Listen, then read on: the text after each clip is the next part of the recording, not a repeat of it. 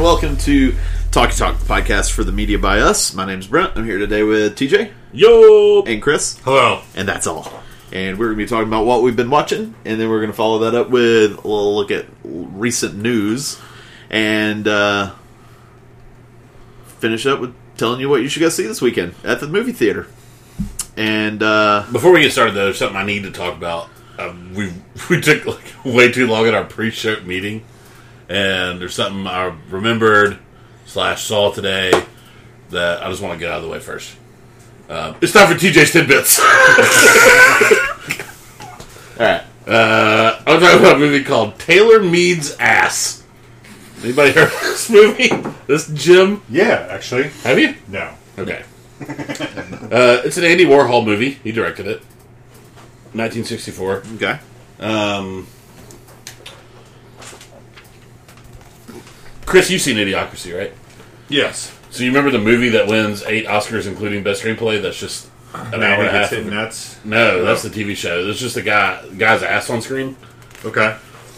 Uh, that's what this is. Just two hours of Taylor Mead's ass up close, bare ass. Who's Taylor Mead? Uh, Should I know that? you probably would if you were around at the time. That was not. Yeah, he was an artist. Okay. In the same like beatnik kind of shit with with Andy Warhol. Um, but here's the best part about this, and this is completely like Velvet Buzzsaw. Uh, what's wrong with like the high art industry? Yeah. So this is the uh, Village Voice review at the time. Um, staring at this cleft moon for 76 minutes, I begin to understand its abstractions. High contrast, lighting conscripts the ass into being a figure for whiteness itself, particularly when the ass merges with the blank leader at each reel's end. The buttocks, seen in isolation, seem explicitly double, two cheeks, divided in the center by a dark line. The bottom's double structure recalls Andy Warhol's two panel paintings. It goes on and on. I can get off to this. Fuck that dude, first off. Andy Warhol, like, what's his other, the where he shot the Chrysler building for like 12 hours and turned that into a movie? I don't know. So, yeah, Andy Warhol made a movie about this fucker's ass and it got like praise from art critics. If they made a movie about a fucker's ass, it would be more interesting. and it would be three minutes long. I didn't see this, but it also this little thing I'm reading includes the in the 2006 film Idiocracy, a theatrical film from the year 2505 is depicted just called Ass, which, like Taylor Mead's ass, consists of a close up of someone's exposed buttocks for 90 minutes, and according to the movie, it quote won eight Oscars, including Best Screenplay. Nice. So uh, that is streaming on Hulu. Taylor Mead's kidding, ass it's not streaming anywhere. of course not. No So we should have a contest where that's the punishment. Is a review? Talk of Fame, Taylor Mead's ass. yeah, Yeah, it was also filmed at The Factory. yeah. Is Cool. the New York City Yeah. art studio? Yep. So that was a week, not week, a brief reintroduction of TJ's tidbits. Nice. Nice. Well, I would like to go first Do it, Breezy. because I got some movies to talk about. I would like for you to start with one that I know you saw, if you don't mind. Uh, what movie is that? I'm really curious to know what you're talking Kapow. about. Yeah. Uh, I want to know what you Zingo. thought about Shazam. Zingo. Zingo. Bingo Bango. Zingo ate my baby. Uh, yeah, I saw Shazam, the new movie starring Zachary Levi. I've just seen it. Many critics call it the best uh, DCEU film, even though DCEU is kind of not a thing. I'll tell you, this doesn't even feel like a DC EU movie at all. It doesn't feel like it's any kind of a part of a universe. So, not not don't think academically at all. What was your favorite before heading into this? My- Wonder Woman, or I know you had like weird feelings about Aquaman. Oh, that's tough. Oh, it's tough. Um, I think my favorite is probably Wonder Woman. Okay. Yeah. So was was this better than Wonder Woman? Um, I don't know. Do you like it better than Wonder It's Woman? so so different. This movie, yeah, this movie is pretty much maxed out on how much I like it. Like it's it's just very fun and very, you know, aimed at kids. Um, but I really enjoyed it. It's it's like the big of uh, of superhero movies because I knew nothing about the character of well, that's we're getting into even weirder territory now, Right. which is like the character was Captain Marvel, who would say Shazam, Right. to turn into Captain Marvel, but uh, which is actually kind of played for a joke in the movie, which he never really has a superhero name in the movie. Oh, nice. His friend keeps coming up with uh, superhero names, and it's by his friend. I mean, his like so it's about a kid. He has a foster foster family, and uh, his uh, there's another kid basically his age in the foster family, and they're like 14 or so, maybe 15, and uh, the his buddy slash foster brother is uh, co- constantly trying to come up with superhero names for him, and they're all like awful, and so he's just like Captain Lightning Fingers, and uh, at one point he, he introduces him as the Great Thundercrack, and he's like, "Please don't call me the Thundercrack." Hey, TJ already talked about that movie. right, Andy Warhol's Thundercrack.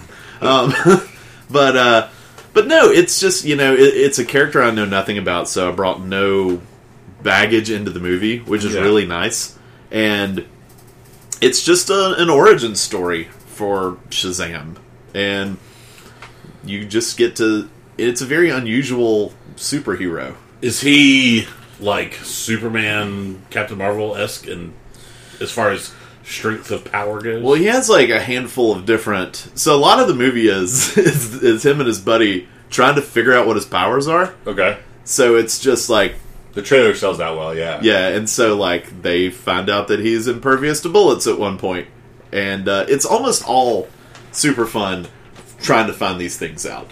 fun. Like they're trying to discern if he is indeed Superman. So I guess I, I take that back. The only time you notice it's in the DC EU is the fact that they are aware that Batman and Superman are real. Okay. Okay. and they, they they make reference to them because he's the his brother's like, dude, you could let me meet Superman. You could you could get me a meet and greet with Superman, Right. If you're if you're good, if you you know you're an impressive superhero.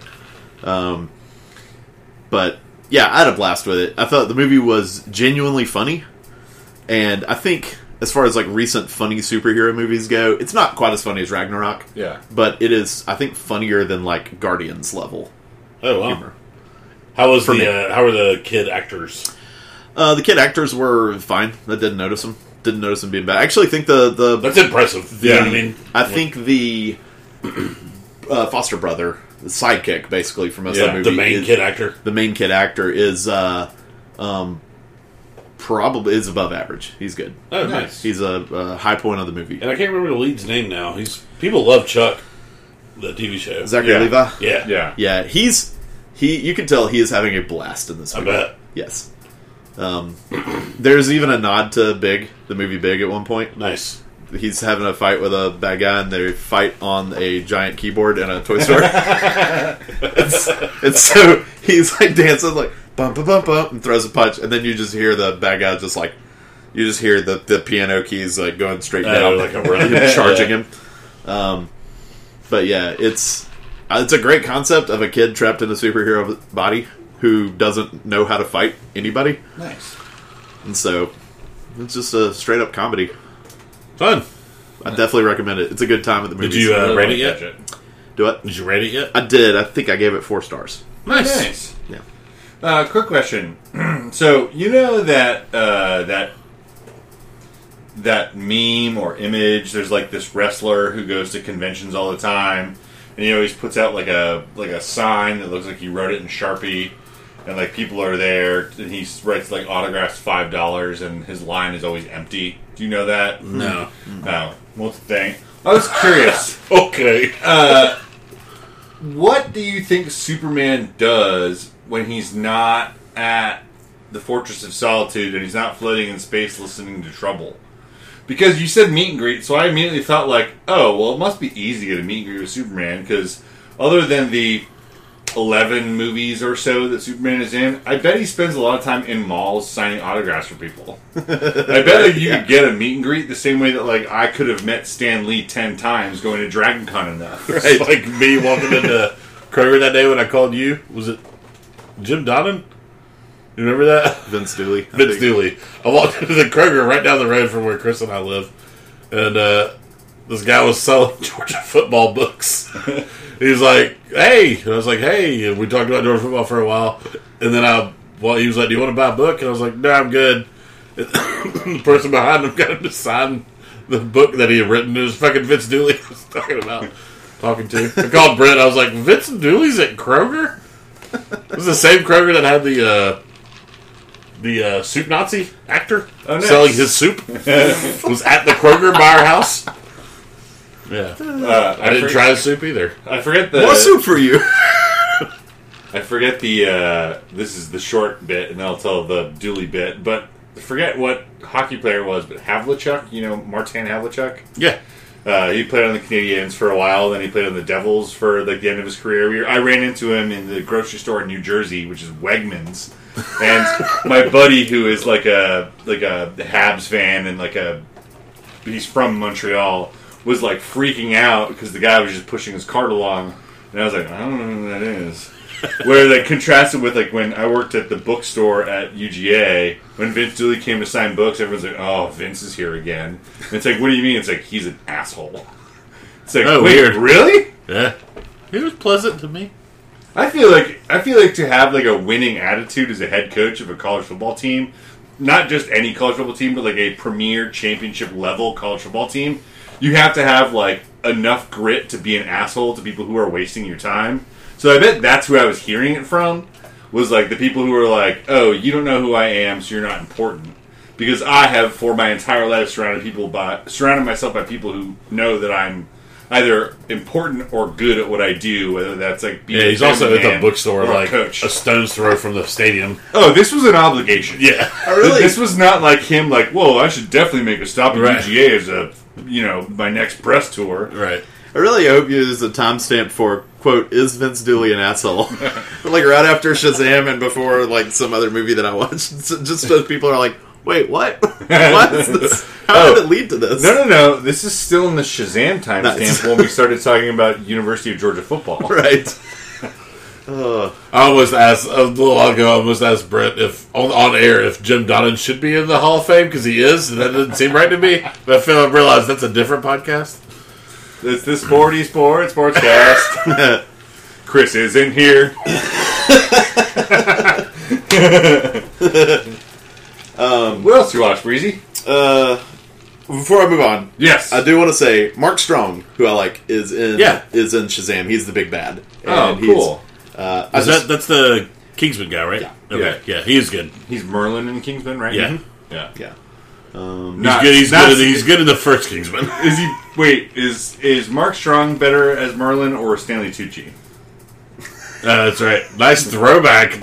I just want to put a timestamp in here and like miss time it because I, I fucked up the timestamp last week and someone's like, I don't know. I clicked on the timestamp and I'm still listening to Uh, Transformers. yeah, thanks to the listener who messaged me and said they clicked on the timestamp for uh, Captain Marvel, but it was still Transformers. God. Please let this Why end. would you do this to me? I got tired of y'all fucking kicking Transformers ass. Let's skip ahead to Captain Marvel. He looked at it and he was like, ah, Transformers last night? Yeah, I'll skip One that. day, one day, I really want every. I want every timestamp to somehow get in there and make it reroute back to Taylor Mead's ass. it's like okay, moving on. Click. God damn it! Why? No, Taylor Mead's ass again. I just love that he was like, okay, this is just a funny Transformers jokes, but y'all went on for too long. I'm going to Captain Marvel. We did. Click on it, and, and then it just Oh, kept it going. was, it was 13 minutes. Yeah, Yeah. was- You guys let me talk about Transformers. It was funny because it was you left the one off of 18, so it was an eight minute mark. So it set them back. So there was 10 more minutes. Apologies. I will make sure that I get the timestamps right this time. and if not, I'll just fix it later. Yeah. All right. Uh, I want to hit on two older movies that I watched this week, and uh, one I'd seen before, one I had not.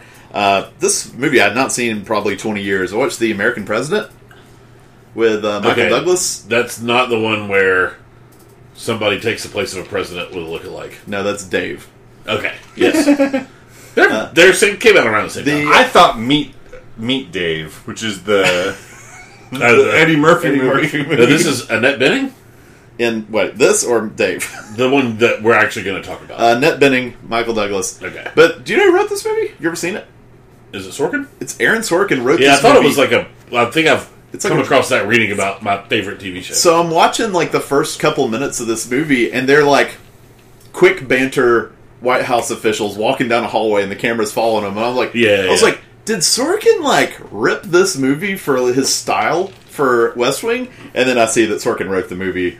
I was like, oh, that makes makes a lot of sense. Especially in the uh, first like couple of scenes when she's in the campaign office, it's very Sorkin. Yes, it's very Sorkin esque. Yeah. It's and it's it's like a weird like if you ever did you ever wish the West Wing had like a two hour romance right in the middle of it? That's what this is. It's It's not movie. his it's not his best thing to, for Yeah. him to write, but it's it's, a, it's so pretty good, so far above bad though. it's a pretty good movie. Yeah. It's also really weird having seen West Wing to see the chief of staff being played White House chief of staff being Oh, played by. Martin Sheen in this movie. yeah, Yeah. Hey, so so clear something out for me. This is the movie about the the president of the United States, and he's like a single guy. It's a widow. widower. And then yeah, he's a widower, and he falls in love with Annette Bening. She is a, uh, a, a, a lobbyist. Okay. Yes. I caught this like a piece of this on like Starz or something It's, it's recently. it's a charming. it, it really was charming. The scenes with him and his daughter are so sweet. Mm-hmm. Yeah. Plays tuba, I think. I remember some of that. Trombone. Trombone. Yeah. Yeah. I thought you were naming character names, and I was like, "There's no Yeah. way." Secretary of Defense, Tuba Gooding Jr.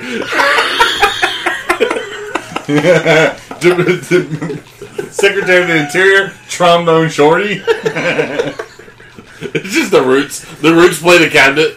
Vice President Questlove. I'd vote for him. Hell yeah! But anyway, it's a. I don't want to spend too long on it. It's, it's a good movie. It's, it's a great like Sunday afternoon watch. that's what it Oh, was for me. yeah. It was one night where I wanted to put something on, and I didn't want to think too hard about it. I just wanted to be like lightly entertained. Uh, the next movie I watched, first time watch for me. It's an iconic movie, 1983, The Outsiders. Never seen it. You, Chris, ever I seen haven't. Outsiders? You I know, think like, I've read the book. I, I think I yeah I've seen bits and pieces. I've never. do you know like all the watched it. people who are in The Outsiders? Matt Dillon, uh, Emilio Estevez. Uh, there's somebody like it's like a bunch of Brat Pack people, right? well somebody like super famous now who's like acclaimed. I can't, Tom, Tom Cruise. Cruise. Yeah, Yeah. Tom Rob Cruise. Lowe, Patrick Swayze, uh, Yeah. Ralph Macchio. nice. Yeah. So uh, I was listening to a podcast. It was uh, a um, oh, what's his name? Marc Maron did an interview with Rob Lowe where they, they talked a little bit about this movie. And Rob Lowe said he only found this out recently. He found this out like three years ago. That the I mean, it's a Francis Ford Coppola movie. That the, they cast the movie by looking at people who had been on covers of Tiger Beat. They were Oh, looking wow. on that. So that's why It's it's a good looking cast though. like I, I C. get it. Thomas Howell, Ralph Macchio, Rob Lowe, um, Diane Lane is uh, in that movie. Tom Waits is in a single scene Yeah. in that movie. That's what Tom Waits does in movies.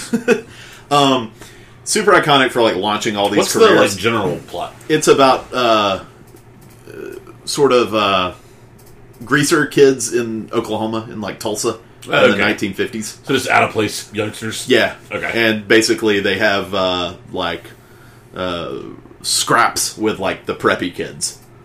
Okay. and it's sort of a rivalry going on with them. And basically, one gets out of hand. The preppy kids get a hold of him, and uh, Ralph Macchio's character kills one of the preppy kids. Okay. And so a few of them have to go like out of town, go into hiding for a while. It's not a very good movie. I Oh, was really? disappointed a little bit with the movie. Huh. Yeah, I mean, that's what you get when you cast off the cover of Tiger Beat. I guess. I mean, it, it was inconsistent in spots. Like there's uh, there's one part where um, the main character Ponyboy is his name, and uh, it's the the brothers all have like weird names. Like Rob Lowe plays Soda Pop, his brother, and Okay. uh, but Ponyboy is the main character, and uh, Patrick Swayze is his older brother. Who plays Pony Boy? Uh, Ponyboy is C. Thomas Howell. Okay. Um, and uh, his uh, he's like smoking a cigarette, and Patrick Swayze's like, "Cut it out, man! I don't want you doing that. Like that's that's bad for you. Trying to be a good good big brother." Literally five minutes later in the movie, C. Thomas Howell, uh, Ponyboy's like, "Hey, can I go to the big like gang fight?" and uh, Patrick Swayze's like, "I guess. Just keep you know watch yourself there." It's like, what the? This makes no sense. to me. Especially in the early '80s, cigarettes weren't even that bad for you yet. yeah. yeah. So it's it's not that good. It's it's it's Well, it's, it's I mean it's not that bad either. Yeah. It's just uh It's one of those movies that I feel like, and, and y'all might not know because y'all don't have this, but I have brothers that were born in like the seventies, so they like watch The Outsiders and they Yeah. talked about it all the time. But I've never, you know what I mean? Yeah, I just couldn't. I feel like a lot of the the outcast greaser vibe in the movie was just so over the top. Yeah. Like, it reminded me a little bit of like the the. I feel like that's what Kevin Bacon was trying to do in Footloose when he's just like kicking air, like you know, Yeah. and just No, he Like, was I- acting. Like, but I know what you mean. Like I'm a I'm a badass, but they don't know how to be badasses, kind of. yeah, well, yeah, yeah. Yeah. Well, have have you? And uh, you, we, I'm going to write down the time so I'm going to edit this out. Uh, have you read the book? I've not.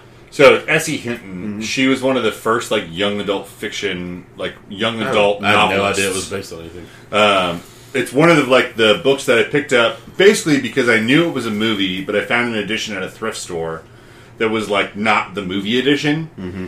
So the book's about like 110 pages. So There's not much plot to this. well, yeah, I figure, and also, and it was she wrote it in 1965. So, like to to take all of that and basically like help define a genre because it is seen as like a genre defining book is like I don't like caricaturizing your like villains and your protagonists like makes sense to me. Like when I think about like To Kill a Mockingbird as like an influential book in American fiction, not that it was one of the first, but definitely like one early novel. It is one of the great It's American like novels. Yeah. it- there's definitely like the anti-hero archetype was defined like set period in both Boo and I forget the guy's name who was on trial.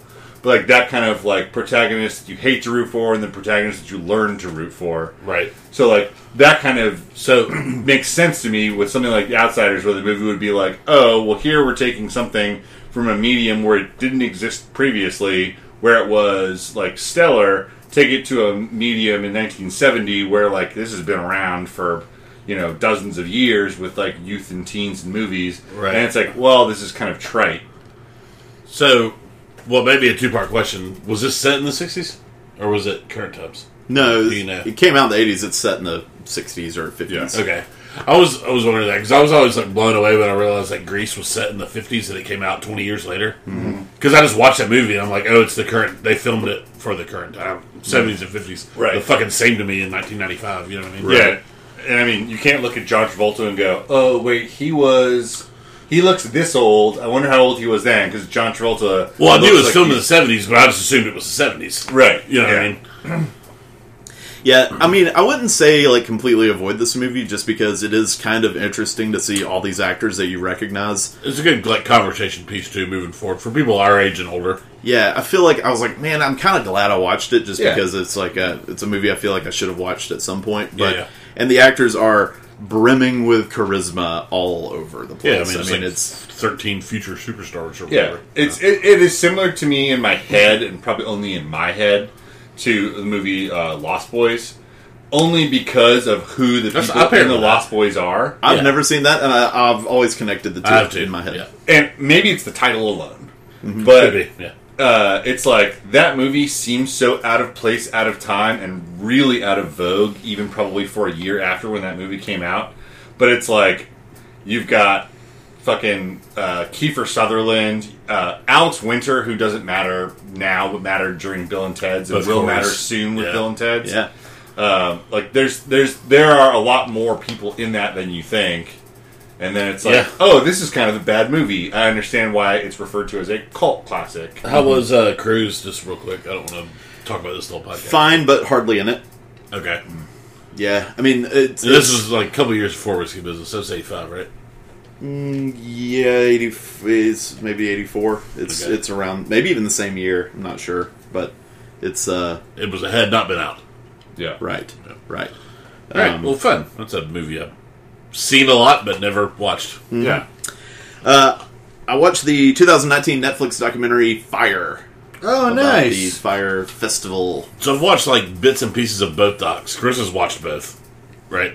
No, I've only watched the Netflix one. That's the one that didn't pay him. Uh, That's the one that didn't pay him. Okay.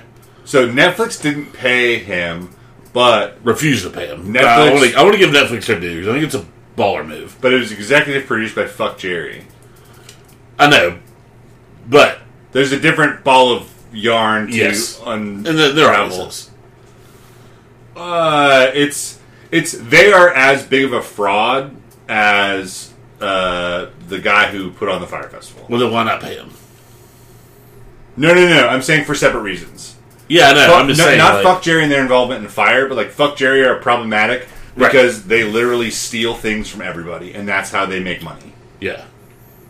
And this guy, I guess, technically stole things from people who bought tickets for a thing that wasn't a thing. Yeah, I mean, this is I didn't know about a lot of the fuck Jerry stuff. this is like frauding individuals that aren't like so. Brent does, and I used to more. Uh, I've really started doing this only now, but like we have a. And, and, and I won't say we. Brent has a couple of sports websites, Facebook groups that uh, deal with stuff, and there are websites with sports people that like blatantly steal shit and Yeah. just copy and paste or like rewrite things. Oh, like Barstool or no, Twelve uh, up. Yeah, twelve up, and then uh, God, what's that? What's the worst one that got in all the?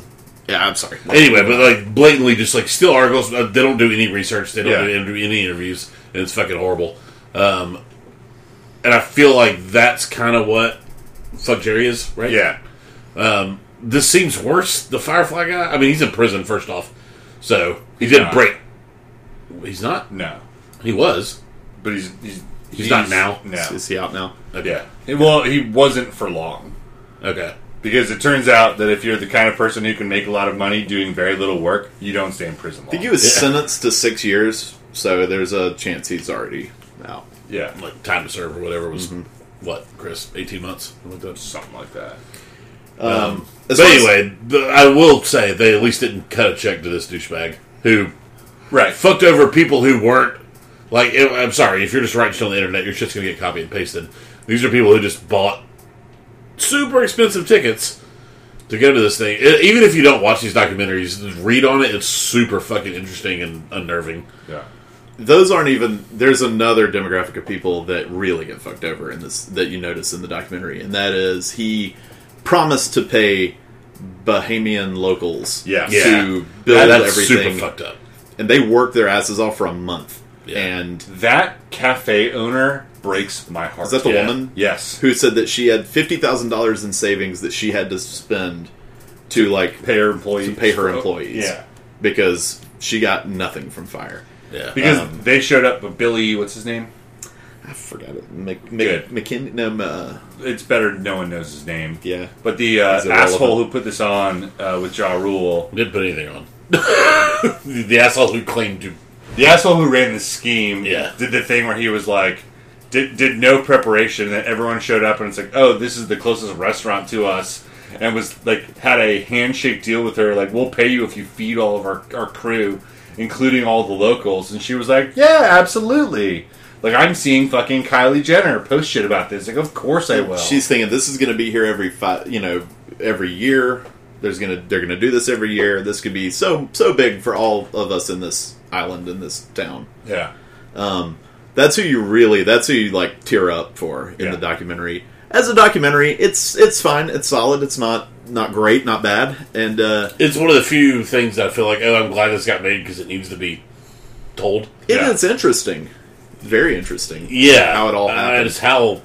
Well, it's part of this. Uh, what was the Netflix doc, Chris? I don't think we ever talked about it on air. The um, th- about Instagram and social media and like advertising. Oh, American Meme? yeah, Yeah. Um, so Documentary should be coming out about that stuff now. yeah, Yeah. Well, like it's it's it's a super fucked up, like weird backwards ass way of advertising. Yeah. Because you pretty much just cut X person a check and they'll like, I'll take a picture and post it.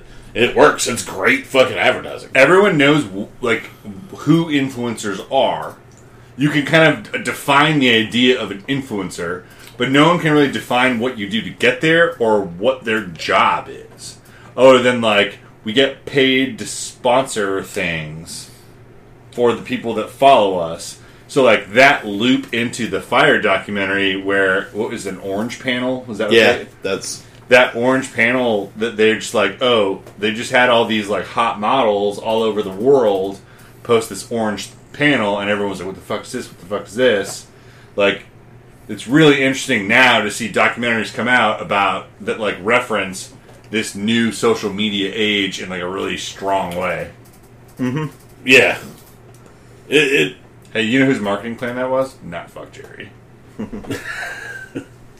anyway, I follow a lot of YouTube YouTube channels that are like fuck fuck Jerry Yeah. and comedians because they steal from comedians too, who tweet. Right. So I'm on the fuck fuck Jerry train. Nice.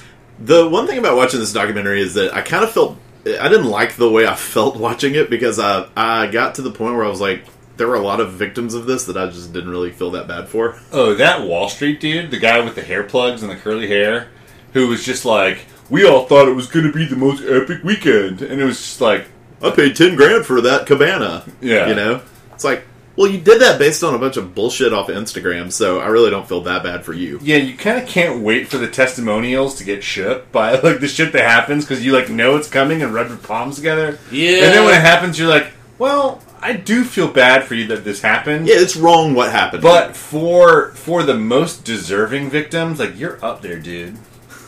Yeah.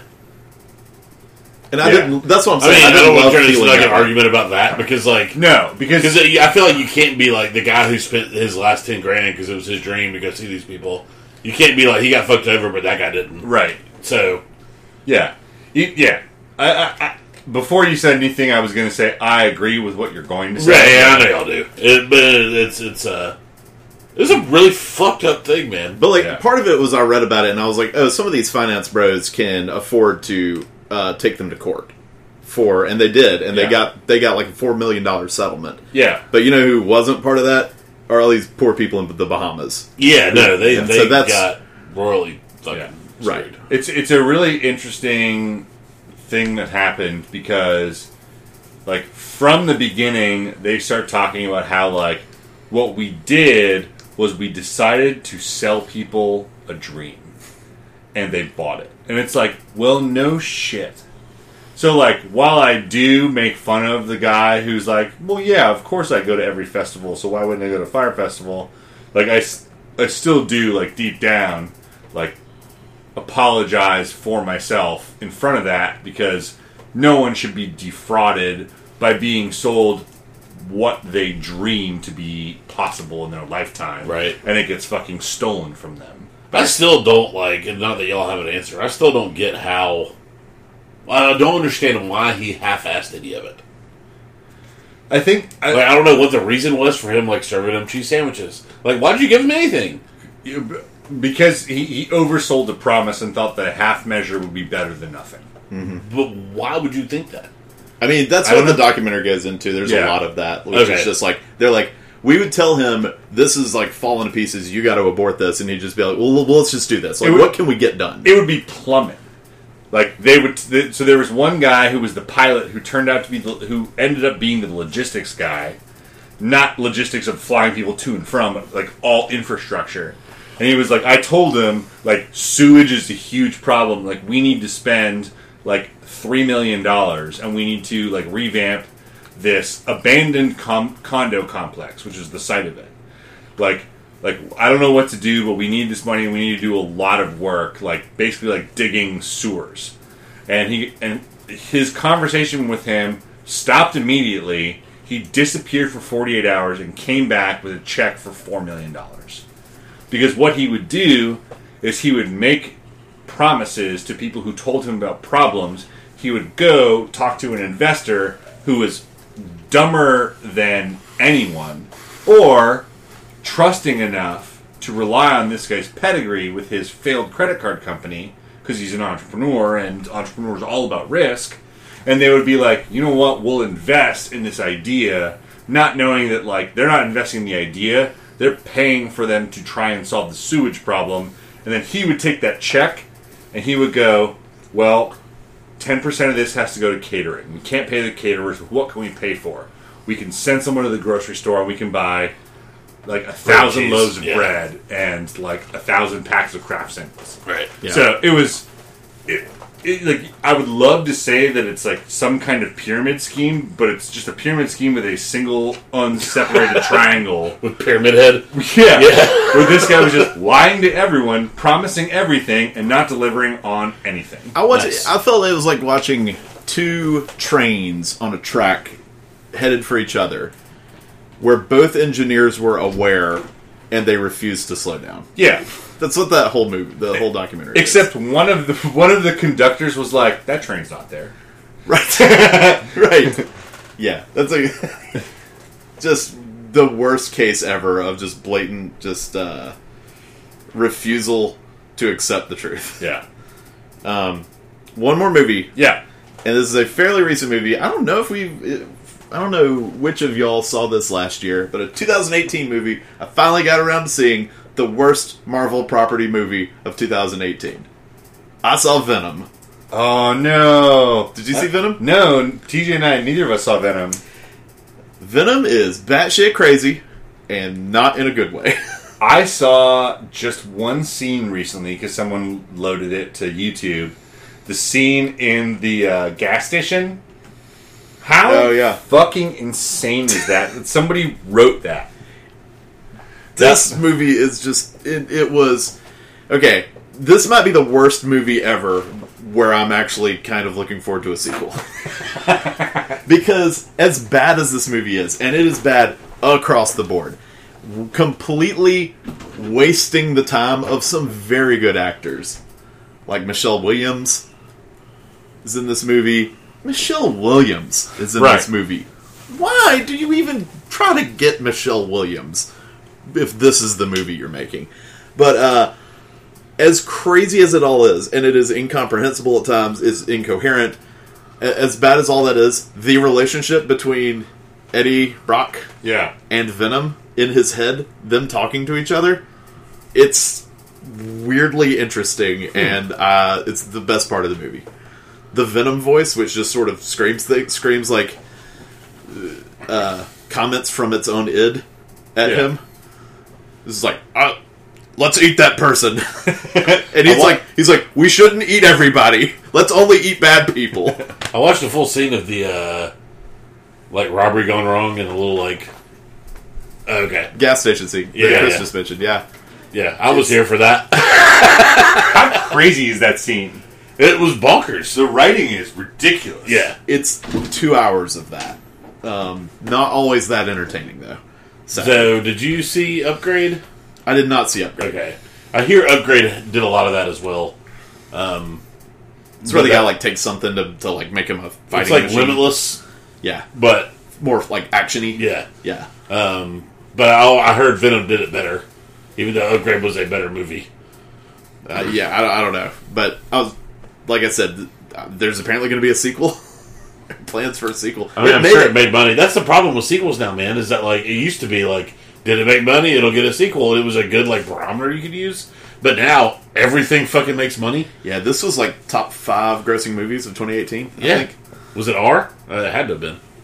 I'm Well, shit. Uh, that's another thing that's changed. I don't know. It wasn't very gory, How was Tom Hardy? I, I worry about old Tom. dude. Tom Hardy. Tried his ass off. Yes, Yeah. it is kind of a good performance from Tom Hardy, considering what he was being asked to do.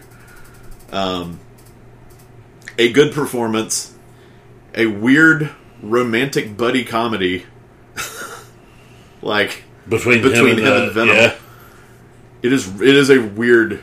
Their relationship is the weirdest like buddy comedy thing I've seen in a long time. So better than Topher Grace Venom. Yes, Okay. Better than Spider Man Three. yes. I mean, Spider-Man Three is just dog shit. Yeah. That movie is I awful. agree. This movie is bad, Okay. but it's better than It Spider-Man Three. So this is a, I just found an article I will read later, but I want listeners to go find it because it looks interesting. Polygon has a whole article about how Venom was seeking an R rating and couldn't get it. So that's weird. I mean, I have an idea. When you when maybe in the scene where he bit off the guy's head, show the biting off of the head. if they were confused as to how to get. Well, I it. just didn't know if they- they probably were doing like that cost too much. Oh, yeah, Well, the producers probably said no. They were probably like PG thirteen. We'll get more Yeah. money. Yeah. It But- just it just unfortunately came at a time when there was a bunch of rated R comic movies who made a ton of fucking money. yeah, yeah. It's just a Polygon article. Polygon generally has really good stuff. Yeah. You know, like half of their creators are great and half of them aren't. But So while I, while I don't recommend Venom, It's something. I mean, It it's not going to go unwatched by me. It is not going to go uh, unremembered either. But that's it. Thank you for giving me extra time today because Yes, no, we're I almost. watched I watched a lot of stuff. This is going to be a long one. We knew it coming in. Yeah. TJ, what'd you watch? Uh, actually, besides Reality Roundup, which we get to after Chris, I really just rewatched uh, one movie, and that was uh, Wonder Woman. I feel like I was a little like harsh on Wonder Woman when it first came out.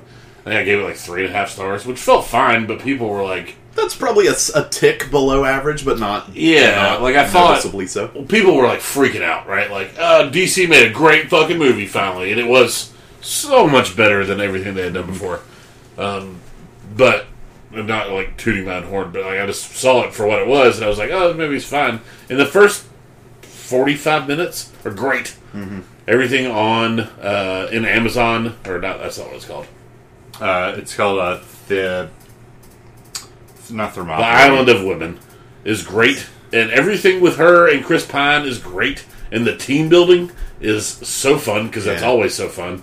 And then they have that awesome battle at World War One, like which is great. That Yeah. No Man's Land battle. Yeah, And then that's forty five minutes into the movie, and then the Ares shit takes over, and it's boring as fuck. Ares is a disappointing villain. Yeah, um, I do like uh, her. Really, I still think like Gal Gadot and Chris Pine together have some of the best There's a chance- chemistry in any There's a chance if they don't cast either one of them, the movie's awful.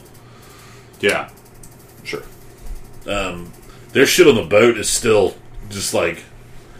There's a scene I, I, I forgot, but when they're arguing about where he's going to sleep, and he's like, "Well, you, in my culture, we don't like assume we don't want to go to sleep, buddy. So I'm just going to sleep over here in this like uncomfortable spot." And she's like, "Why? There's plenty of room here. Come here." And then he lays down beside her and closes his eyes, and she just sits there and like. Like she's not because she's like a kid who's super excited to go on this like voyage, and she's just like, "Will you talk to me?" But it looks sexy because it's fucking Gal Gadot and everything she does is just mm-hmm. extremely Yeah. sexy. But She's got like Revlon ads now, and I'm just like, okay. yeah, she's Now I have a whole, whole house full of Revlon. She's a really effective saleswoman. yeah. Is she good in the? Uh, I just want to talk about Gal Gadot for a minute. Is she good in her fast appearances? Yeah, Since we she have is. a, a resident Fast and Furious expert. She is. She's not like the best part, but Because she's there's good. there's the her and Jon Hamm spy movie. I forget what it's called, but I Oh. watched that a year or so ago, and like she's by far the best part in it. Her and Jon Hamm. I think Zach Galifianakis is like the straight man in that movie, hmm. which is weird. I remember that movie coming out, but Themyscira? I don't think so. Is that no? Is that the land that? that I don't, I don't know. I don't know if I know it if I saw it. I was like, I don't think that's a Zach Galifianakis movie. No, I mean, fuck. no. but His, his, his mom's name is Themyscira Galifianakis. But no, it was a it was a rewatch. I was waiting for the right. You know, you get some of those. Yeah. You're like, Yeah. I need to rewatch that at some point, but I'm not ready yet. And I rewatched it uh, over a few nights, kind of like 30 minute segments. yeah, It is the best DCU movie I've seen, but you haven't seen Shazam. you still got to see a couple of them. yeah, Yeah. And that's that's it though for me. Besides reality roundup, so I'm gonna punt to Chris. Yes. Cool. So I want to just give an update quickly, um, only because I feel like it deserves it. Um, I uh, told you all last week or the week before. Uh, I was watching the Hulu show Looming Tower, mm-hmm. the Jeff Daniels. It, it is more up Brent and mine's alley than yours. I feel like. Uh, I love uh, like political rehistories. Yeah, Um, like In the Loop is one of my favorite movies. I really love that movie. It's Armando Iannucci. Um, it's just like a, I, I love that like sense of humor and that just like flat satire, not like satire pause for laughs and then payoff. Um, I ended up having the same problems with this that I have with Vice. Weirdly enough, um, the first nine episodes I think are phenomenal. They tell the story of basically the communication breakdown between I 49 and Alec Station, the FBI and CIA uh, field offices in New York for the FBI and CIA, respectively. And it's Peter Sarsgaard versus Jeff Daniels, which I think are two like acting greats, um, kind of sparring, and it's really good for that.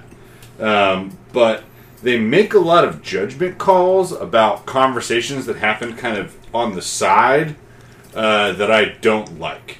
Um, and that's juxtaposed with using the real 9 11 Commission testimonies from 2004 from the real people that they were all portraying. So, like, there will be a moment the day that 9 11 happens where uh, uh, Stuhlbarg uh, pulls aside the actress Condi Rice. So, Richard Clarke pulls aside Condi Rice Yeah. and goes, Hey, this is UBL. 9 11 was UBL. We've got intel that says that. What's UBL? Uh, Osama bin Laden. Okay. We've got intel that says that they took Saudi uh, nationals um, out of Saudi Arabia. They were taking training school. Like we can get this. We can like this is Al Qaeda. So like, just want to let you know, your Secretary of State like briefed the president. This is Al Qaeda, and we have some pretty good ideas of where UBL is. And she responds in the show, Rumsfeld wants Saddam Hussein in Iraq, so that's what it's going to be. And it's just like, that is a lot of that is a big guess. That is such a big guess that when I saw it, I was just like, I was alive during that. I don't know.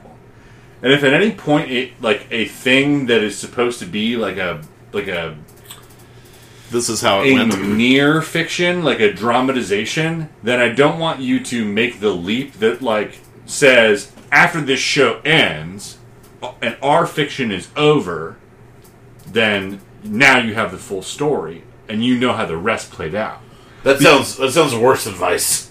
But yeah, I'm not I'm not not, uh, not Yeah. thinking of that. I'm No, just no, saying no. like that is bad. I agree. Yeah. Yeah. And that's that is probably the most offending part because they do a lot of good work probably in interpreting the in between because it is a lot about cables between the CIA and the FBI, which is something we'll never find out about. Because like I don't want to know. yeah. yeah. Both I don't want to know and also if someone says, "Oh, that's that's privileged information because it's uh, issue of national security." It's like, "Oh, you're the two agencies who do that?" Fine. Yep. Totally understand. We pay you for that. Yeah. so it's interesting. That's a little disappointing. It's interesting, but near the ninth and tenth episode, it gets a little bombastic. Because that's where I get like, I know I know Chris is the same way, and, and Brent, I bet you are too. But like, one reason I like Newsroom so much is they're like, so upfront. Mm-hmm. Like, we're fucking a great TV show, and yeah, we have liberal bias. West Wing's the same way. Like, we all love West Wing. We think it's great and amazing. Super upfront We're just like we're gonna be left leaning. We're not gonna be, you know, we'll leave the old like red right side. They can watch JAG and NCIS. Yeah. we're not for them. We're Right. something different.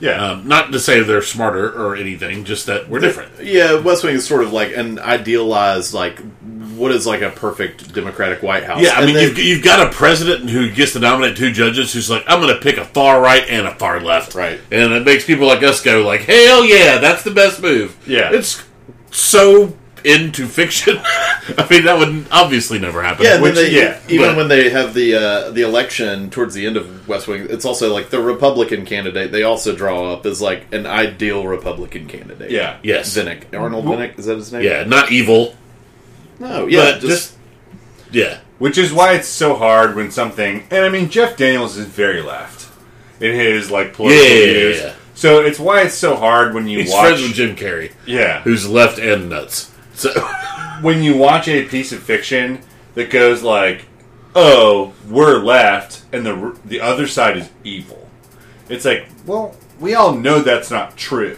You might be able to point to someone on the other side of your political aisle and go, "That person's evil," and you might be right, but that's not true about the rest of them because of that person. Right, and that's that's where I would push back a little bit on the Vice comparisons. uh, Not seeing Looming Tower is that I think Vice at least embraced this like Vice Vice President and those terms that were fucking bizarre, and they were different than anything we've seen and anything we've seen since. They they were crazy. He was in places that no Vice President had ever been, and this sucks because it is something that is like true and dear to every American's heart, and we're like we're playing it like it is. This is what happened, and then to do something like that seems a little shitty. Yeah, I mean it's. I I think it's still a little like like left of field from that a little bit, only because I thought that Vice took liberties in ways where uh, allegedly Cheney was like excited and power hungry and Yeah. thirsty. Sure. And they made they they made him like a villain in Yeah. Vice in Yep. a way that I was just like, eh, Yep. he probably wasn't that bad. Totally agree. The, the way that they made the Bush administration, like the whole thing is like, To play that way up, played up the like Bush dumbness. yeah. So like he wasn't an idiot. so in Looming Tower, they kind of play the like, well, the CIA doesn't get along with the FBI. It's all the critique of the intelligence community, like Right. pre 9 11. And which, if you're wondering where pre 9 11 comes from, it is referring to the intelligence community specifically. Like, politicians started talking about it because of this breakdown. Um, but, you know, it is much more copacetic in the Clinton administration. And as soon as Bush gets elected, it's like a new head of the FBI gets appointed who, name I don't know, but who's like really combative with John O'Neill, who's the head of the New York office, and who is like supposedly like one of the CIA like men, like like a company man who's like willing to go to bat.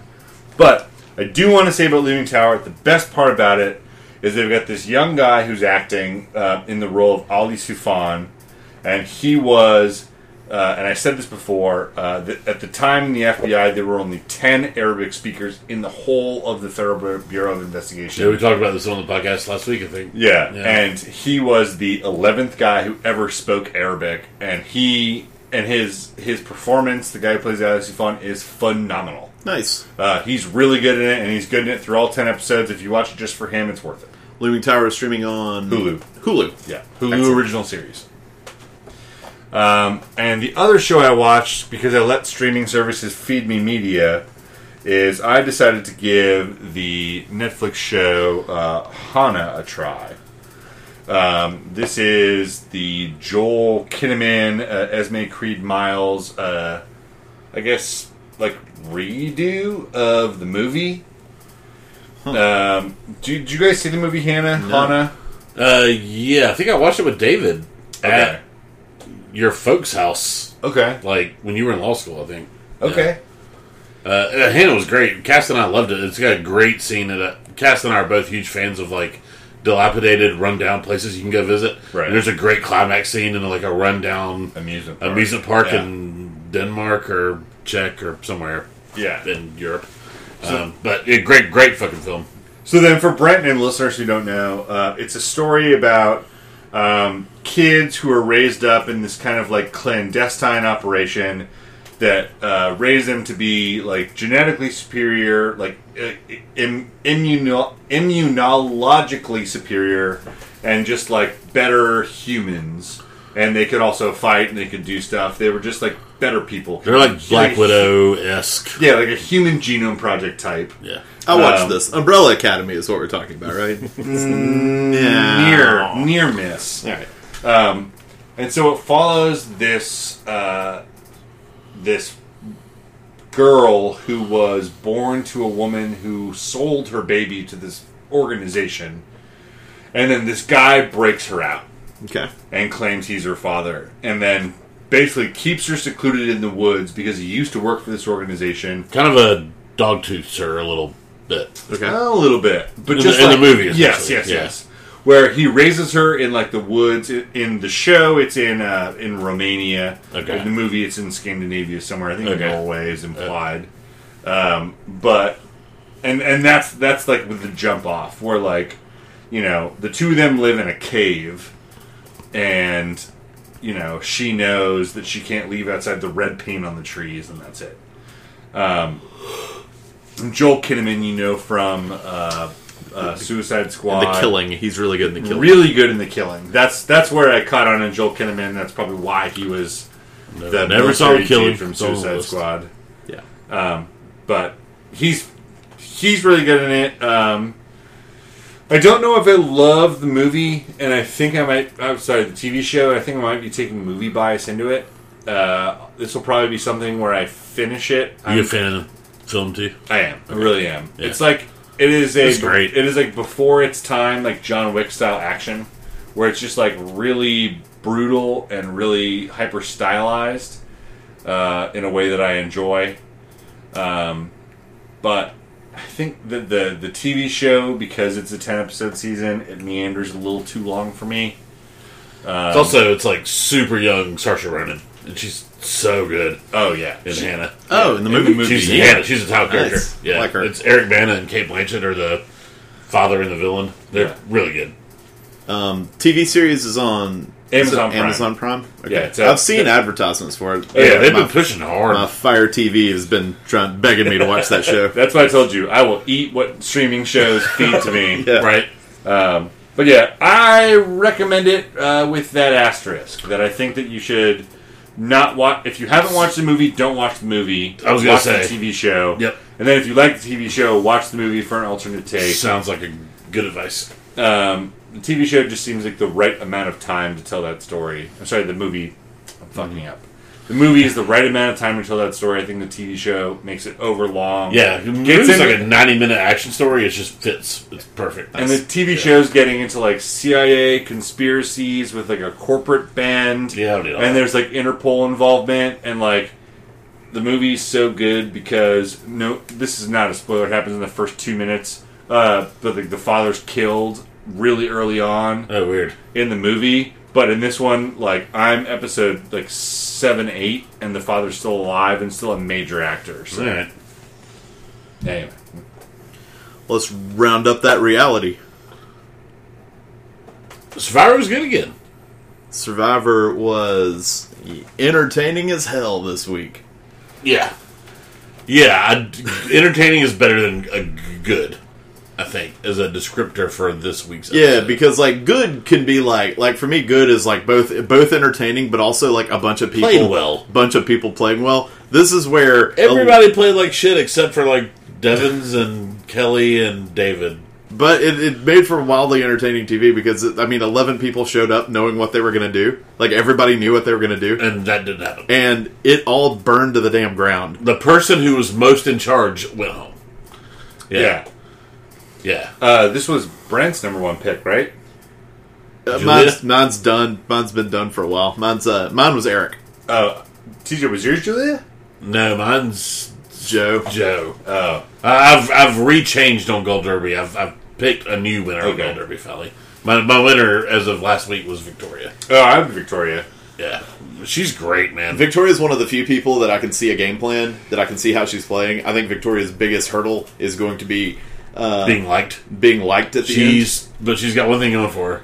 She is just uh, not to be creepy. She's cute and pretty, and Oh, that, yeah. that could go a long She's way. She's also a bartender, so she knows how to talk to people. she's a model from Brooklyn. Yeah. she's got it going on, dude. Oh, she's and she, her confessionals are so shrewd. Where she was like, "We're out here talking about the comma six, comma seven. I will jump ship as Oh, soon as episode convenient three, for she me." was like, "Well, first thing you need to know, first thing you need to know about me, never trust me." "Yeah, Just Yeah. like, all right.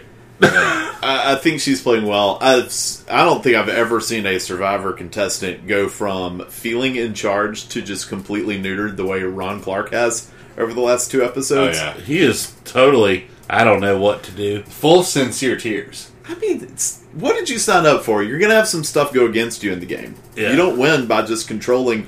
17 You also don't win by just being like, "Well, I'll just do whatever y'all say. I just don't Right. want to go home."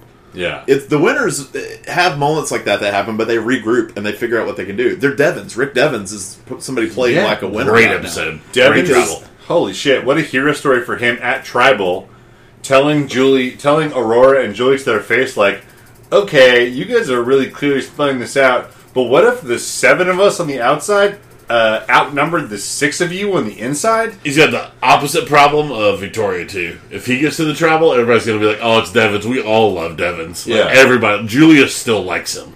Yeah, you Like- you regrettably write Victoria's name on your winner ballot, Right. But you like enthusiastically write Devin's names. Yeah. Although the fact that he came back from uh, extinction and has somehow not gotten to be kicked off already is, I think he's got a great argument. I think he, I think you know, Uh, They're by this point they're usually like. I, would y'all agree? Like three or four people where you're like, "Well, these are this is the winner pool." yeah. Um, And not that we're right every time, but generally I have a feeling about that. I really don't now. I mean, my winner pool right now is like Kelley, David, Devens, and Victoria. those are my four. Yeah. It's the the two returnees because basically there's just going to be a a notion where if you let returnees get to the end, they're gonna carry some weight. I, I think that, that it's short sighted to not include Gavin. I think that Gavin, Gavin's playing a good game. I think playing well. Gavin is playing a more shrewd game, and I don't think it had. I don't think it showed because it didn't have to because he had immunity. Where like, I It's true. It's I- you don't your your goal there is just like don't fuck up next week. right Yeah. because because you don't want because when you have immunity, you want to be able to like like make a strong enough play because it is the week you're safe, but you don't want to make too strong a play Right. to put yourself in a disadvantage next week. Yep. And I think he did that really well. Yeah. The only thing that he fucked up was when he had this conversation with Ron, where like he handled it well with Julie, where Mm-hmm. Julie was like, "I don't know what to do," and he goes, he looks at her, and he immediately like like not skipping a beat, just went, "You're fine. Mm-hmm. You're not going home," Right. which was like had to have been really reassuring, Oh god, even though I don't Julie's think she took it that way. Fucking ball game. Julie is, I think, on a fast track to the final three. As least win like winnable. Like- The- Everybody the wants to goat. sit next to her. yeah. Yeah. Um, the uh, two things I want to highlight from that tribal council. Well, first off, actually, before we get to the tribal council, I know Extinction did not have much going on this episode, but there is one insight that I really did enjoy, and I think it finally shed some light on what what is the toughest thing about Extinction, and that is. You go out on Survivor. Survivor sucks. Like eating, you don't Yeah. get food. It sucks to play Survivor. Yeah. But you have something to look forward to. You have maybe a reward challenge tomorrow. Yeah. You have Tribal even. you have an Yeah. immunity challenge in two days that you're going to at least get to plan for and get to discuss strategy on and get to go do and vote and whatever. You have things. You have like. Uh, you know, posts marking the Yep. marking the way, The family visit. and then, but Eric was, you know, Eric's breakdown on extinction. While I think is a little too soon for his breakdown, but still, it makes a good point, which is like he's like, it's boredom. It is complete boredom. We're not playing anything. So, uh, friends of the show, Chad and Katie watch the show, and I forget what it's called, and I should have looked it up before I started talking. But uh, it's called like Alone, I think. It might be what it's called. But it's just like survival show where they send out like eight people Yeah. to the wilderness, and they're just like, you're out there until you're not out there anymore. Right. Like, we're gonna come visit you every week. And all of them, like you can see where they just start to go nuts because they're out there and they don't have anybody to fucking talk to. They have nothing to do. They're not looking forward to anything. Yeah. they don't know how long they're going to be out there if they want to win, and they just fucking sit there. and this isn't that bad. No, but it is it is similar. Yeah. Boredom sucks. But that's that's why when they were like, "Oh, we cut a sting," Eric cut a stingray and he cut two fish. Like- I was like, I'd be fishing all the fucking time. Yeah. because that is the only thing to do. Because Yeah. Simon made a good point. She was like, "Does Stingray have bright blue dots on it?" I was like, "Yeah." And she was like, "I wouldn't eat that." I was like, "It's a good point." Yeah, Yeah, um, you make something hot enough. I assume that anybody there is like, "Hey, hey, hey don't eat that." Yeah. there's somebody there being like, "No, no, no." I'm sure producers stopped them from eating poison. yeah, You only want to know from Stranded with a Million Dollars, which got more savage than I've ever seen Survivor get, where people were shitting in other people's water supply. They'll stop you from drinking like contaminated or Yeah. eating like poison. Well, the fact that nobody's been poisoned yet, Yeah. somebody's stopping them. Well, they uh, so I've, I I know that on one season, uh, this is not too long ago, that they uh, accidentally poisoned a chicken by giving it bad berries, Uh, and uh, or, or something got mixed up with. Was this a chicken that made it all the way to the end? no, but it was uh, Okay. it was a se- I forget which season it is, but they actually had this big discussion as to whether they should eat the dying chicken, and basically they all just were like, "No, let's not eat the the chicken that we accidentally poisoned," because they they fed it something they weren't sure what they could feed it, and uh, the chicken just got real slow for the rest of the day, and then just like like fell over, and they're they're like, "Should we?" I mean, they're super hungry. And there's like a I would have eaten the shit out of it. I was like, it should have done in his fucking wings. the the person they were talking to the person they were talking to said that they wanted to eat that chicken really bad but eventually the tribe voted to just throw it into the jungle or whatever God, I would have gone out there and been like, "What's?" let's cut its head off. Just throw it in the jungle. Let it die out there. it was already dead. Yeah, okay. um, but um, the two things from tribal council i want to highlight as, as being particularly entertaining were the interaction between um, kelley and david Yeah. which was uh, you know going for each other in this tribal council as they walked in. At one point, with all this chaos happening to their to the sides, looking at each other and just being like, "Hey, we should we should play together. Why not?" You know. Yeah. And uh, they decided to. And then my other favorite thing was Wardog's extremely aggressive sales pitch of "I'll go Aurora, I'll go Aurora right now, but uh, you gotta do it right now. I'll go Aurora. Do you want to do Aurora? he Let's had do the first episode where I was like, "He played well." Yeah. Yeah. To to get Julia to tell him to shut up.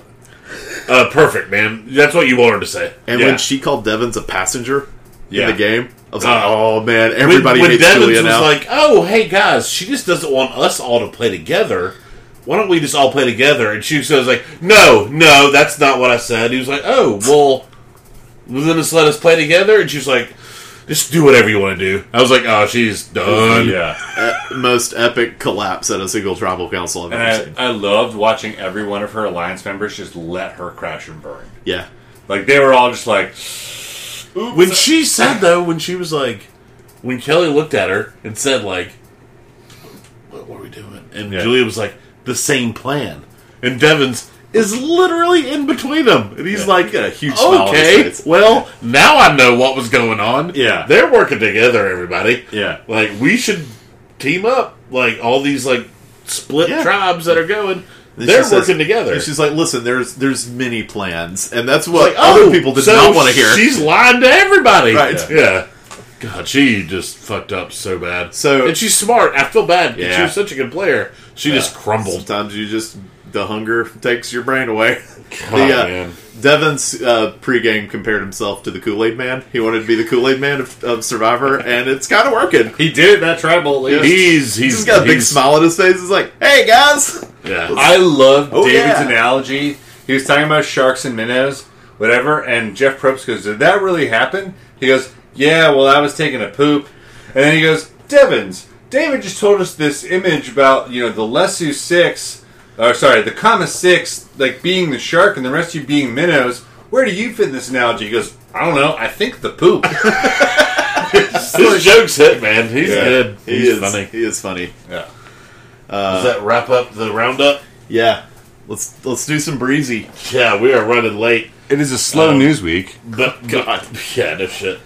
We've got a couple of trailers. I know Chris has a video game thing he wants to hit on, but I've got something I want to mention that's not getting enough news. I think it'll be quick, and yeah, I will say it, and y'all will go, "Oh, that's awesome," and that's that'll be all that's said. Okay. But uh, Marsai Martin, y'all know who that is. No.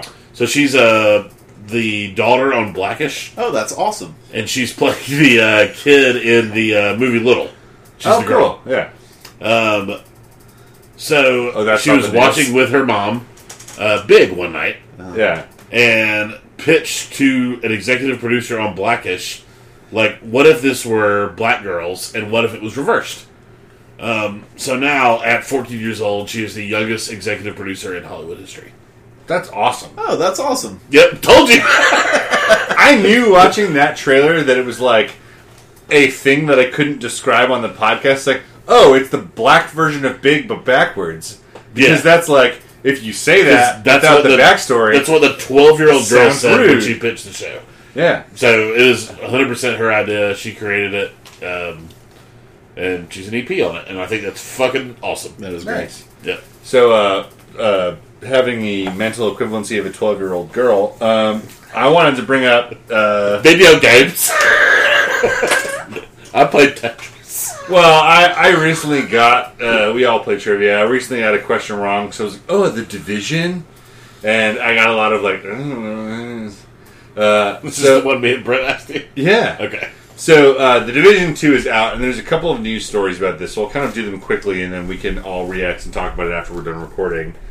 But uh, so a few things. So Ubisoft, uh, and it is pronounced Ubisoft because ubiquitous software. It's not Ubisoft. Nope. Sit, Ubisoft, sit. Good company. Uh, So the judge got to hit with like 2% of the people. Yeah, like the, both of us the 45 year olds who listen, if there are any. yeah. Uh, so a couple things. I'll go from least uh, interesting to most interesting. The first one is uh, uh, so so the division is about a a thing that kind of killed people in the United States, and now they're rebuilding society. The second game is in Washington D.C.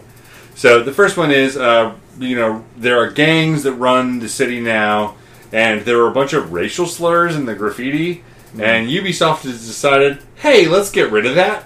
Yeah, smart move. Yeah, right. s- smart move. Least interesting. Uh, second most interesting is uh, uh, all around the White House because you're because you are part of the division. And you have agents in the The division. trailer is really cool for that, by the way. It is really cool. Yeah. The narrative. I mean, it's Tom Clancy's The Division, Right. so it has like enough of like the spy thriller shit um, in it to make it interesting enough for a video game pitch. Um, so you're in the White House. Uh, all over the White House, there are uh, posters for um, this exhibit that's coming to DC. I don't know why they're in the White House, but they are. Um, Where everybody goes and sees the posters. Where should you put these posters? Let's put them under the, the Resolute Let's desk. put them in the hardest place to get to where no one will see it. Yeah, face down under the Resolute desk. And that's where they go. but it's a bunch of uh, Vikings holding a golden apple um, in these posters, uh, and Ubisoft, also the developer of Assassin's Creed, Mm-hmm. and one of the big things in the rumor mill for Assassin's Creed is where's the next one taking place. So according to 4chan, like a Helena Troy video game coming up? Is No. that With Golden Apple? no, Golden Apple is a separate thing that is all in the Assassin's Creed Yeah, it's. Not, not the Apple I'm thinking of. It's been around Right. since the first game. Yeah, it is like an alien artifact thing that is part of the fiction of Assassin's Creed. Uh, but so the whole thing They have golden delicious apples in outer space, do they? since like maybe three years ago, uh, 4chan leaks, which sometimes have been right, sometimes have been wrong, but it's all anonymous, so who knows, have been saying that it was Egypt, Greece, so next one is going to be Rome. Uh, but this one, based on the posters and the Golden Apple, looks like it's going to be like Viking bullshit, whatever you can do with Vikings. Um, which is normally just like a rumor that you find in a game. Like in Watch Dogs 2, there was a rumor about a thing about like a there was like a nefarious video game company in the game Watch Dogs 2, which took place in San Francisco, where video game companies exist. And it ended up being like a non-starter. Uh, it ended up being related to Starlink, one of their games, but irrelevant. Uh, but Jason Schreier at Kotaku confirmed that some of his sources uh, uh, independently, like this is his Cool. his two source confirmation here. Uh, and the thing that I think is most interesting, and this is not something I can talk really, uh, you know, I can't really be that loquacious about, but there's an ARG alternative reality game, which is the thing that sometimes games put on, normally in the lead up to a game, uh, but to kind of like build hype in something and to give you like tidbits, kind of a breadcrumb trail about like details. Um, Portal 2 had one that was all about potatoes because at some point there's a pivotal moment in Portal 2 where GLaDOS, who's like the uh, AI antagonist, gets gets kind of neutered by another program which is voiced by Stephen Merchant, and so you have to kind of power her with a potato on your portal gun. So it's really funny, but anyway, there was an ARG uh, about like potatoes and other indie games because it's Valve and Steam, and they could put them in a bunch. So the division has a bunch of ARGs where they're like these weird graffiti sayings, none of them with the racial slur in it that got removed in my first tidbit here, where there's just like a random puzzle that requires you to know some geography and facts about Washington D.C. and Sounds fun. uh, the game's been out for two and a half weeks, three weeks, maybe four weeks, uh, and they are unable to solve the last one. Oh, sweet. Oh, That's that fun. sounds fun. So go read up about it. It's like, yes. it's super Go on. It's super interesting, especially because you get an apology from someone on the Ubisoft staff. Nice. Uh, it's a really interesting tale of uh, programming problems and also uh, puzzle solving. It involves like a community of like ten thousand people trying to solve one puzzle, and you know trying to attempt a step. It's like when you think you've figured out some riddle and you go, "Oh, well, it can't be that. That's too easy," and then you move on to the next step. Is that? Yeah, but You should go check out a video sometime of uh, like video game secrets and Easter eggs that took years to solve because those are really interesting. Um, I know, like for example, Grand Theft Auto Six is that the last one? Five, five. five Yeah. had uh, you know the alien markings up in one tower. There was like this uh, alien drawing on a wall that people were like, "Did this just not get put into the game?" Right. And it took them. I think they found out what it was like a year ago. Finally, uh, that just it was a weird confluence of events that had to happen for you to get visited by aliens. Nice. So, what uh, other breezy is there? I heard there were trailers. What Uh, trailers have come out? There is one most important trailer. The Lion King. No. I mean, I'm, yeah, I'm with I mean, you. the Lion King trailer's good. That's but the thing, though. It's like what once you know. once we heard that they what they were doing, that they're doing the Lion King, we know what the Lion King is. I don't need a trailer for it. Especially because the first trailer for the Lion King was a shot-for-shot remake of the first trailer for the animated Lion King. Like that. That it shouldn't surprise you that like the first like real trailer is not.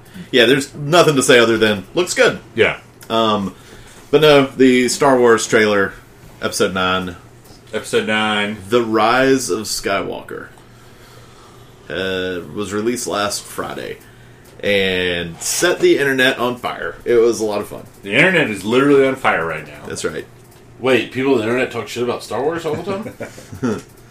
Uh, well, I meant in like a good way. I feel like a lot of the reaction today was very. I just want to talk shit about like they talk about it. Oh Yeah. right, yes. Well, think about the the release schedule this year compared to last year. Last year we got the title, and then three months later we got a trailer. Mm-hmm. We got a teaser, and the teaser was way more bare bones than this. oh, this is not a. This is a trailer. This is It's they like called it a minutes long. teaser when they released it, but bullshit. It's two Yeah. minutes. Yeah. It gave you also like multiple huge arcs. Like it, it showed you every major character who is still around in the Skywalker you know, series, Leia's going to be in it at some except for point. Kylo Ren, Mm-hmm. and you saw his helmet, but you never No, you saw, saw him. him.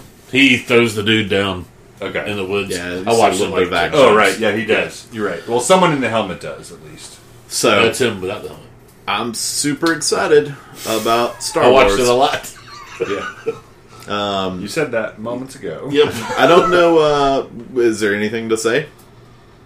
The The title's interesting. The Rise of Skywalker.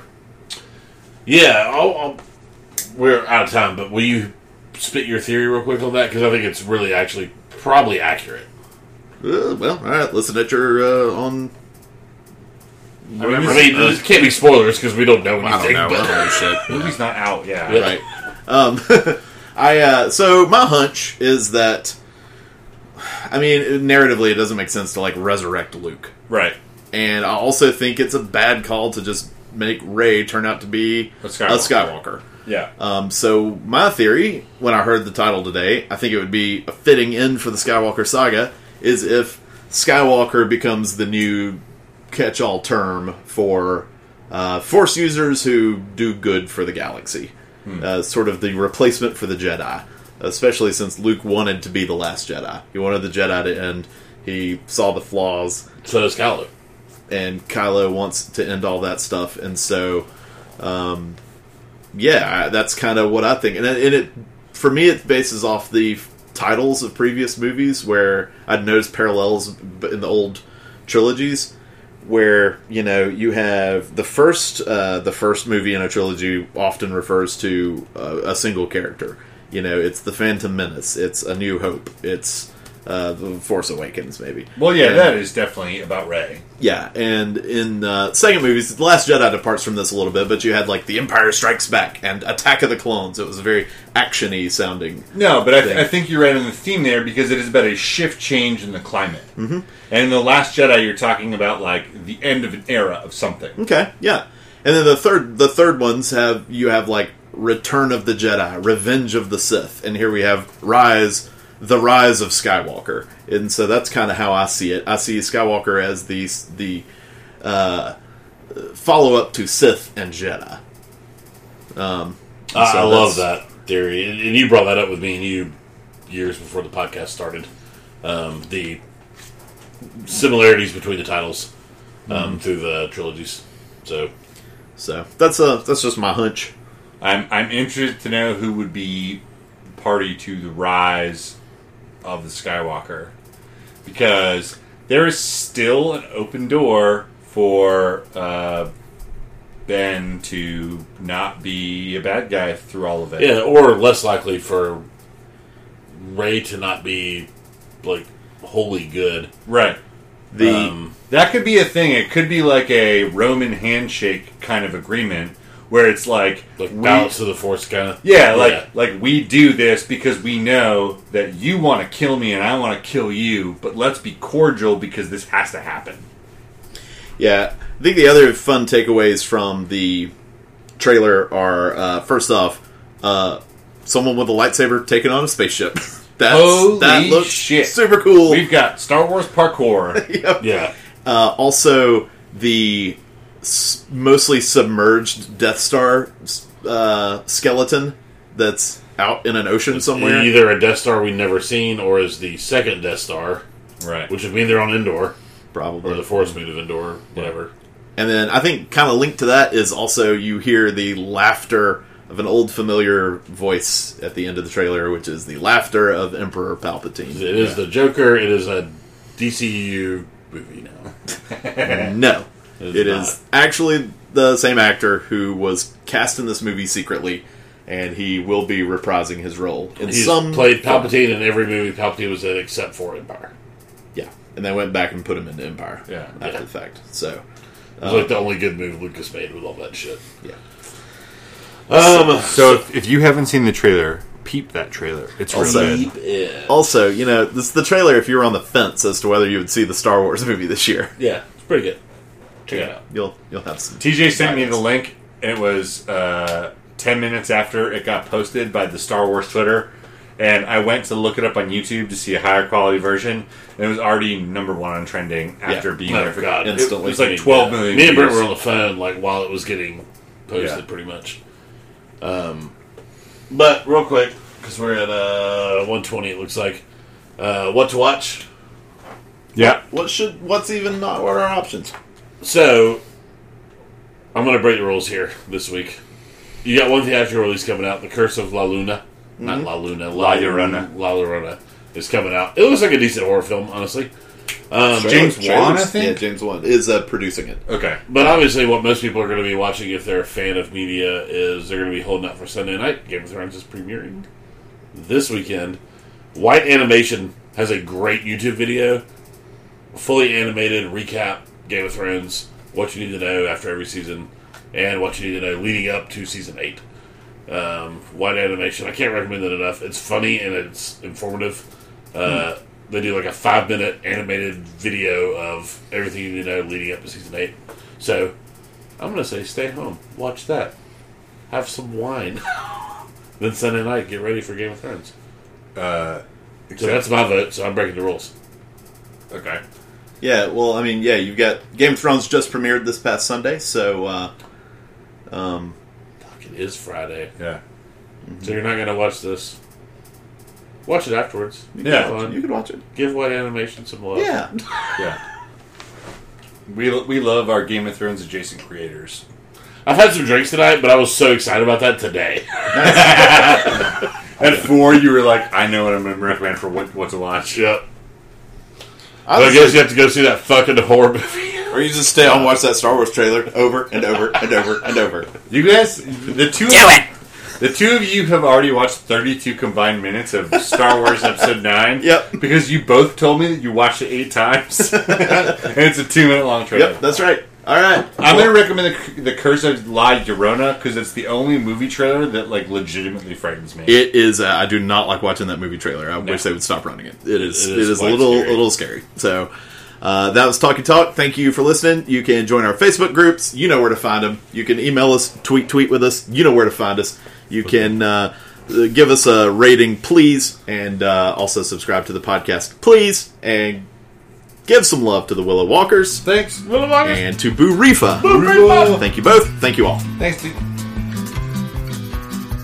Kicking rocks down old dusty roads.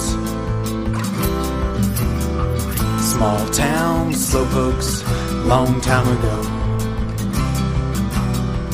Kicking out records of all the things that I know.